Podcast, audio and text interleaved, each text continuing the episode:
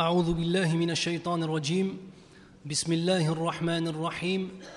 والصلاة والسلام على أشرف الأنبياء والمرسلين نبينا محمد وعلى آله وأصحابه أجمعين. ثم أما بعد. Alors mes frères, nous avons l'honneur, alhamdoulillahi rabbil alamin, d'être réunis ce soir afin d'aborder un sujet qui n'est pas un sujet anodin, qui est un sujet qui concerne la communauté musulmane en premier lieu. Ce sujet, c'est la vie du prophète Mohammed sallallahu alayhi wa. Fiqh sira. La compréhension et les enseignements tirés de la vie du prophète sallallahu alayhi wa sallam. Il y a différentes façons d'aborder un même sujet, bien évidemment. Parmi les sujets, parmi les façons traditionnelles que l'on a d'aborder le sujet de la vie du prophète sallallahu alayhi wa sallam, c'est de commencer par sa naissance, de décrire les principales étapes de sa vie, de son évolution avant d'être un prophète en tant que tel, puis les étapes à la Mecque, puis les étapes à Médine jusqu'à sa mort, sallallahu en insistant sur l'aspect historique. Fiqh ce n'est pas exactement ça.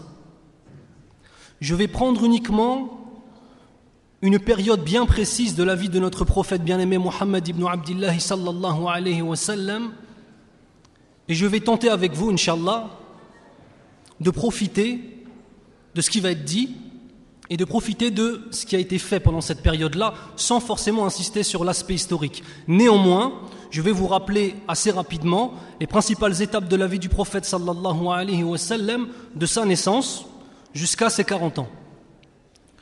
Donc son nom en premier lieu, c'est Mohammed ibn Abdullah ibn Abd al-Muttalib ibn Hashim. Il est né en 571 de l'ère chrétienne, en 571. À savoir que la situation de l'Arabie à cette époque-là, au moment où il naît, la Mecque est le centre principal de pèlerinage des polythéistes, des polythéistes pardon, de l'Jazira al-Arabiya, de toute la péninsule arabique et de certains pays d'Afrique. Les gens, les polythéistes, ceux qui adorent les statues, ceux qui adorent les djinns, ceux qui adorent les étoiles, viennent faire un pèlerinage à la Mecque. C'est donc ce pèlerinage en tant que tel qui est la manne financière principale de la Mecque, qui est donc l'apport financier principal de la Mecque. C'est une donnée extrêmement importante pour la suite. De même, il y a en Arabie, à cette époque-là, quelques chrétiens, pas énormément, et pas mal de juifs à la ville de Médine. À cette époque, Médine s'appelle Yathrib. À savoir que les juifs sont majoritaires dans cette ville-là. Et que lorsque Mohammed sallallahu alayhi wa sallam par la suite arrive à Médine, il arrive dans une ville qui majoritairement est peuplée par le peuple juif. Alors il faut savoir que le père de Mohammed ibn Abdullah sallallahu alayhi wa sallam est mort avant même la naissance du prophète sallallahu alayhi wa sallam. Il est mis en nourrice par sa mère et à environ à ses 4 ou 5 ans, donc les historiens ont, divergé sur ce point, 4 ou 5 ans environ, il y a un épisode important dans sa vie, c'est que l'ange Jibril, salam, vient, ouvre sa poitrine, prend son cœur, le nettoie et enlève toute impureté de son cœur et le remet en place. Lorsqu'il arrive à 6 années, sa mère, Amina, décède. Elle meurt sur le retour d'un voyage, subhanallah, regardez le qadar, de Médine. Elle part à Yathrib, elle tombe malade et sur le chemin du retour vers la Mecque, elle meurt en chemin. Il est donc repris, élevé par son grand-père Abd al-Muttalib, qui lui-même, deux ans après, décède. À ce moment-là, il est repris par son oncle, Abu Talib. Puis il passe une vie assez commune dans la ville de la Mecque. À ses 25 ans, un autre des, événements importants de sa vie, sallallahu alayhi wa sallam, c'est un voyage en Syrie et son mariage avec Khadija, radiallahu anha. Il aura avec elle six enfants, Al-Qasim, qui est mort à ses deux ans, Zainab, Ruqayya, Umm Kalthum, Fatima et Abdullah, radiallahu anhum jami'an, qui est mort lui à ses 18 mois. À ses 35 ans, il y a un épisode important, c'est-à-dire il y a eu des inondations, de très nombreuses inondations, et la Kaaba est endommagée.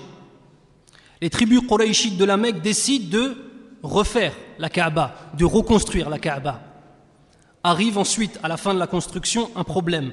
Qui aura l'honneur de déposer la pierre noire dans le coin? Les gens, comment dirais-je? Chacun veut avoir cet honneur et le ton monte jusqu'à arriver presque aux mains, jusqu'à vouloir sortir les sabres. Ils se mettent d'accord sur le fait que la prochaine personne qui arrive, ce sera lui qui décidera et qui arrive, bien évidemment, Mohammed ibn Abdullah sallallahu alayhi wa sallam. Ils trouvent la solution, ils mettent sur un tissu, un grand tissu, la pierre noire, et chaque chef tient un morceau de ce tissu, l'amène jusqu'à l'endroit où ils doivent poser la pierre, puis Mohammed sallallahu alayhi wa sallam la pose lui-même. Et enfin, ces 40 ans, arrive le grand moment, le moment où il devient prophète d'Allah subhanahu wa ta'ala. Pendant le mois de Ramadan, j'ai une question à vous poser. Il y a une ayah du Coran qui dit A'udhu billahi minash shaitan rajim شهر رمضان الذي أنزل فيه القرآن هدى للناس وبينات من الهدى والفرقان Le mois du Ramadan au cours duquel le Coran a été descendu, révélé, comme guide pour les gens et preuve claire de la bonne direction et du discernement. Une question à vous poser. Le Coran entièrement a été révélé uniquement pendant le mois de Ramadan? Dans le Coran, Allah Azza wa nous informe que le Coran a été révélé pendant Ramadan. Et la réalité des faits historiques? Voilà, pendant 23 ans.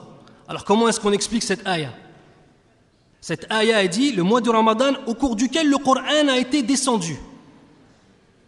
Est-ce que quelqu'un a une idée? Pardon? Mashallah, répète. Min lawhil mahfouz ila baytil ma'mour. Allah barak fik, mon. La dernière fois, on avait fait un jeu, celui qui répondait, on lui offrait un parfum. Malheureusement, j'ai n'ai pas ramené de parfum. Smahlina. Donc, lawh al-mahfouz, c'est quoi? C'est les tablettes conservées.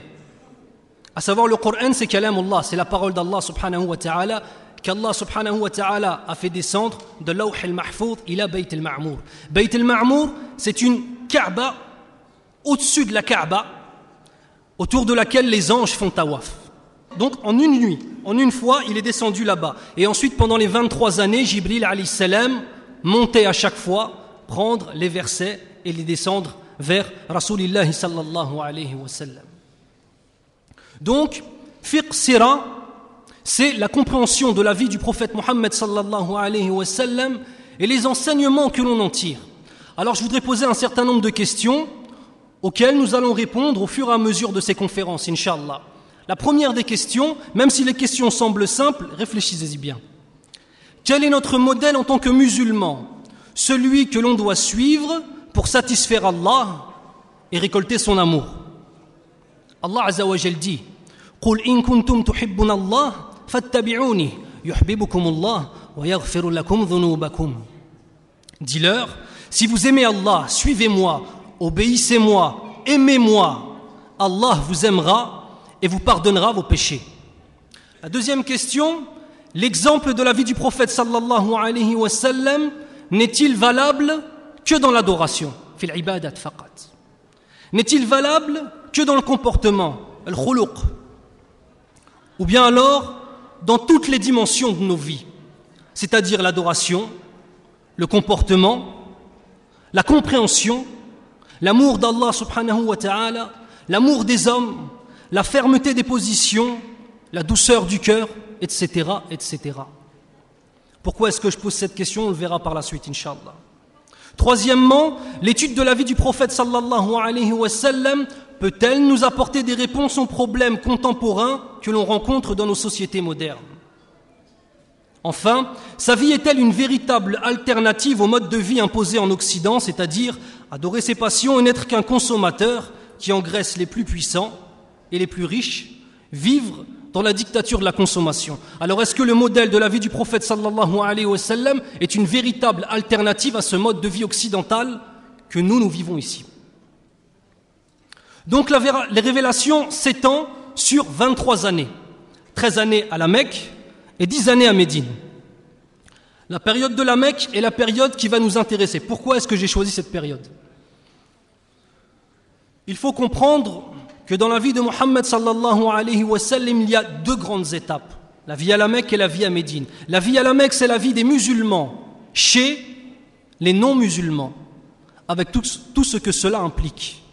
La vie à Médine, c'est les musulmans qui mettent au point une dawla islamia, c'est-à-dire un État islamique, et qu'ils le mettent en place.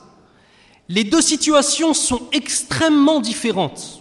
Et si j'ai voulu prendre la vie de Nabi sallallahu alayhi wa sallam et de Sahaba radiallahu anhum à la Mecque, c'est parce que leur situation est très proche de la nôtre, dans certains ahkam.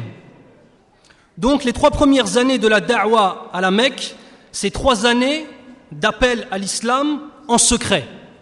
C'est-à-dire que le prophète sallallahu alayhi wa sallam ne sort pas avec les musulmans pour aller prier devant la Kaaba et déclarer La ilaha illallah Muhammad Rasulullah sallallahu alayhi wa sallam. En premier lieu, c'est secrètement. Il ne va voir que les gens chez qui il sent, sallallahu alayhi wa un qaboul, une acceptation déjà de l'islam. En trois ans, environ 40 personnes se convertissent à l'islam. Trois années, 40 personnes seulement. Il faut savoir que ces trois années passées sont une éducation pour Rasulullah sallallahu. Imaginez-vous cet homme cet noble homme qui reçoit des cieux des révélations, qui reçoit sur lui la parole d'Allah subhanahu wa ta'ala et qui reçoit cette responsabilité d'être le guide de tous les hommes jusqu'à Yawm al-Qiyamah. Est-ce que cette responsabilité peut s'assumer du jour au lendemain? Bien sûr, avant d'être prophète, il a subi une éducation, sallallahu alayhi wa. Nous avons vu qu'il était orphelin, nous avons vu que son cœur a été lavé, nous avons vu certaines choses. Mais néanmoins, en tant que prophète, sallallahu alayhi wa il doit recevoir encore une éducation. Et sahaba, les premières personnes qui suivent le prophète Mohammed sallallahu alayhi wa dans l'islam, ont eux, de même, extrêmement besoin d'une éducation. Si une personne se lève pour déclarer la ilaha illallah à cette époque-là, il a de grandes chances de se faire assassiner. Si par contre, pendant un certain nombre d'années, il appelle à l'islam secrètement, puis au bout de trois ans, comme cela est le cas, à plus de 40 personnes, il se lève pour déclarer La ilaha illallah avec une foi forte, avec une éducation forte vis-à-vis d'Allah. C'est beaucoup plus difficile de faire disparaître. Car il faut comprendre que pendant ces trois années, la survie des musulmans, c'est la survie de l'islam. Ils font la prière la nuit, en cachette. Les cinq prières journalières ne sont pas encore établies. Ça va être lors de euh, l'Isra ou al-Mi'raj, l'ascension et le voyage nocturne. Ils prient en cachette comme les musulmans aujourd'hui ont prié en cachette pendant plus de 20 ans. Ils prient en cachette et ils prient sous terre comme nous, nous avons prié sous terre pendant plus de 20 ans. Et aujourd'hui, subhanallah, regardez, on commence à sortir un petit peu. On commence à relever la tête. On commence à être visible et ne plus avoir honte de ce que nous sommes. Alhamdulillah Rabbil Alamin. Ces trois années sont la formation du noyau dur de ce que sera la communauté de l'islam. La plupart des versets qui descendent pendant cette période-là sont des versets dans le dogme, dans l'aqidah, dans le fait de connaître Allah, afin de savoir qui il est et qui nous nous sommes face à lui, afin de afin d'aimer Allah subhanahu wa ta'ala, afin de renforcer la foi. Combien de versets sur l'enfer? Combien de versets sur les châtiments de la tombe? Combien de versets sur le paradis? Une véritable formation des croyants. C'est encore une leçon pour nous. Quand on commence dans l'islam, il faut bien comprendre qu'il y a des priorités. Les priorités, c'est tawhid. Les priorités, c'est connaître Allah subhanahu wa ta'ala, la relation avec Allah subhanahu wa ta'ala. Savoir qu'il n'y a que lui que l'on doit adorer, qu'il est le seul à mériter l'adoration, et savoir le connaître à travers ses noms et ses attributs ces 40 personnes, ces 40 premiers musulmans se forment à ce qui va arriver par la suite. Des humiliations, des persécutions, des tortures. Et pour certains d'entre eux même, des crimes, comme Soumeya, la première martyre de l'islam.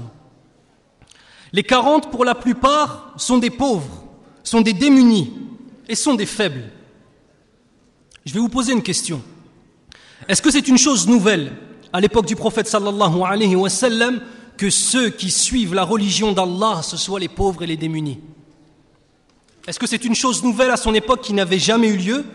C'est-à-dire toujours les puissants et les riches ont suivi les prophètes et ensuite, uniquement à l'époque de Mohammed sallallahu alayhi wa sallam, les riches ont délaissé et les pauvres les ont suivis. J'attends une réponse de votre part. Pardon? Non, barakallahu fik.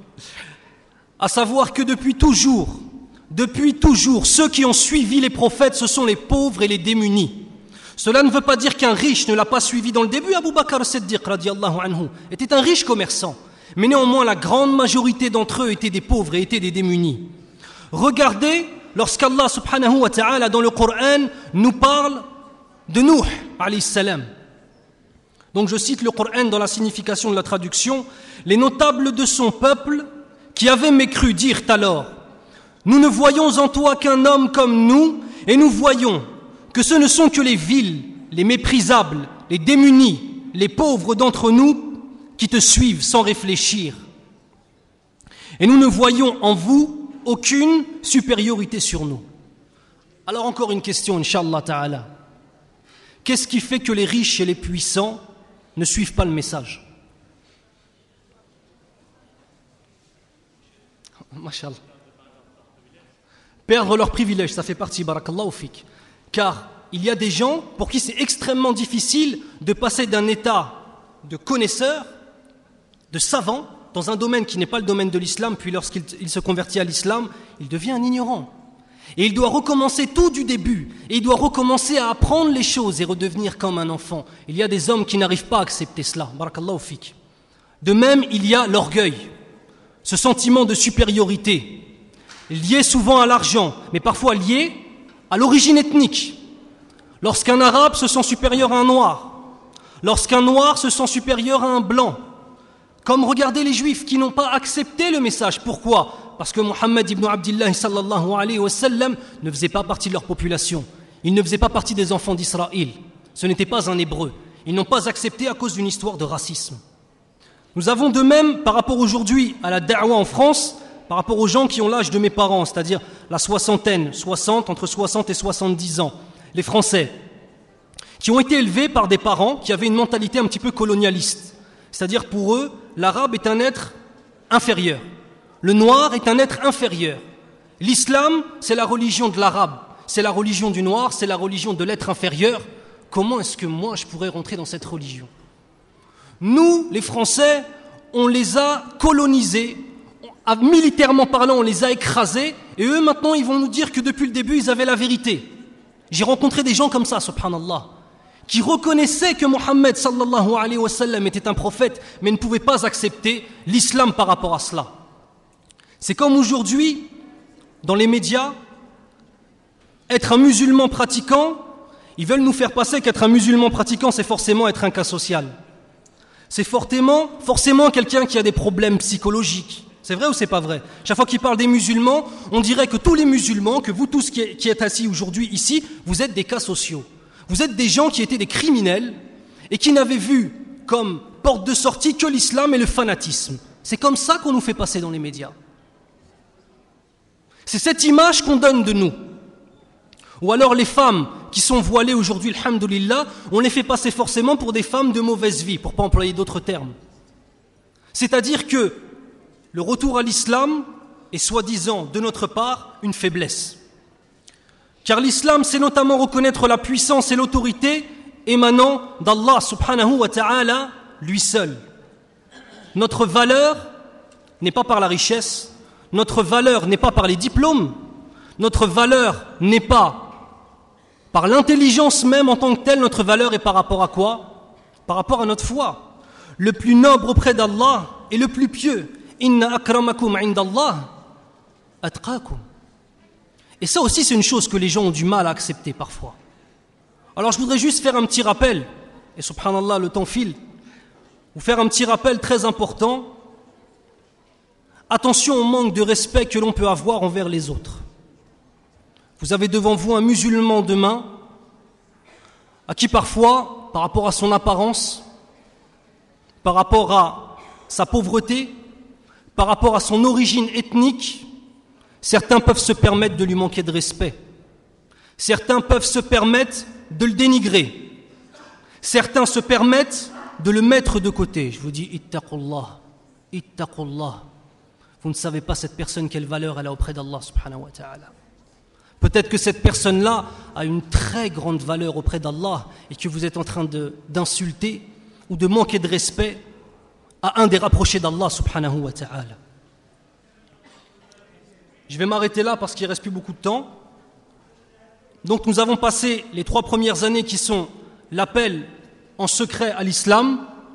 Dans la prochaine conférence, Inch'Allah, nous ferons l'appel à l'islam en public et ce que cela a amené dans la vie des musulmans, ce que cela a changé dans la vie de Mohammed ibn Abdullah sallallahu alayhi wa sallam. سبحانك اللهم وبحمدك أشهد أن لا إله إلا أنت أستغفرك وأتوب إليك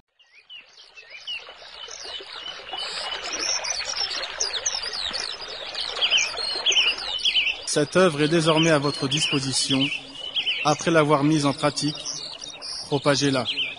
Conformément à la parole prophétique, anni Transmettez de ma part, ne serait-ce qu'un verset. Votre site islamhouse.com, l'islam à la portée de tous.